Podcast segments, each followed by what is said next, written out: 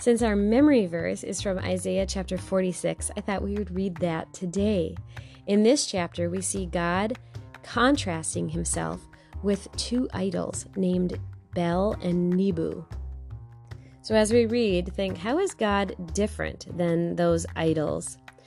I'm so glad that you joined me today on Audacious Arrows, where we're becoming recklessly bold men and women of faith through the power of God's Word.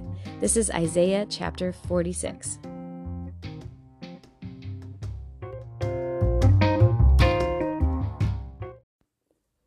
Bel bows down, Nebo stoops.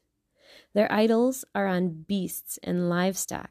These things you carry are borne as burdens on weary beasts. They stoop, they bow down together. They cannot save the burden, but themselves go into captivity. Listen to me, O house of Jacob, all the remnant of the house of Israel, who have been borne by me from before your birth carried from the womb. Even to your old age I am he, and to gray hairs I will carry you.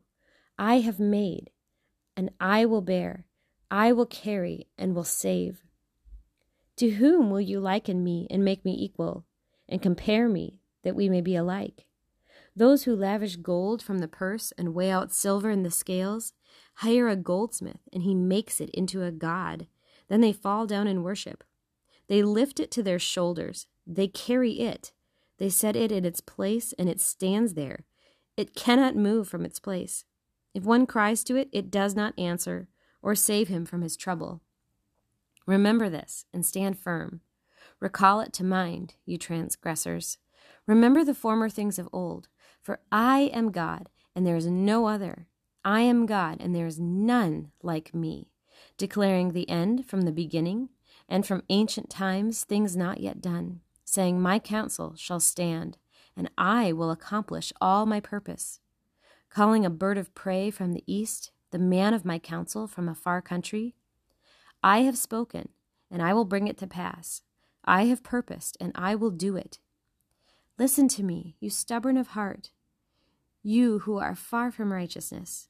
I bring near my righteousness, it is not far off and my salvation will not delay. I will put salvation in Zion, for Israel my glory.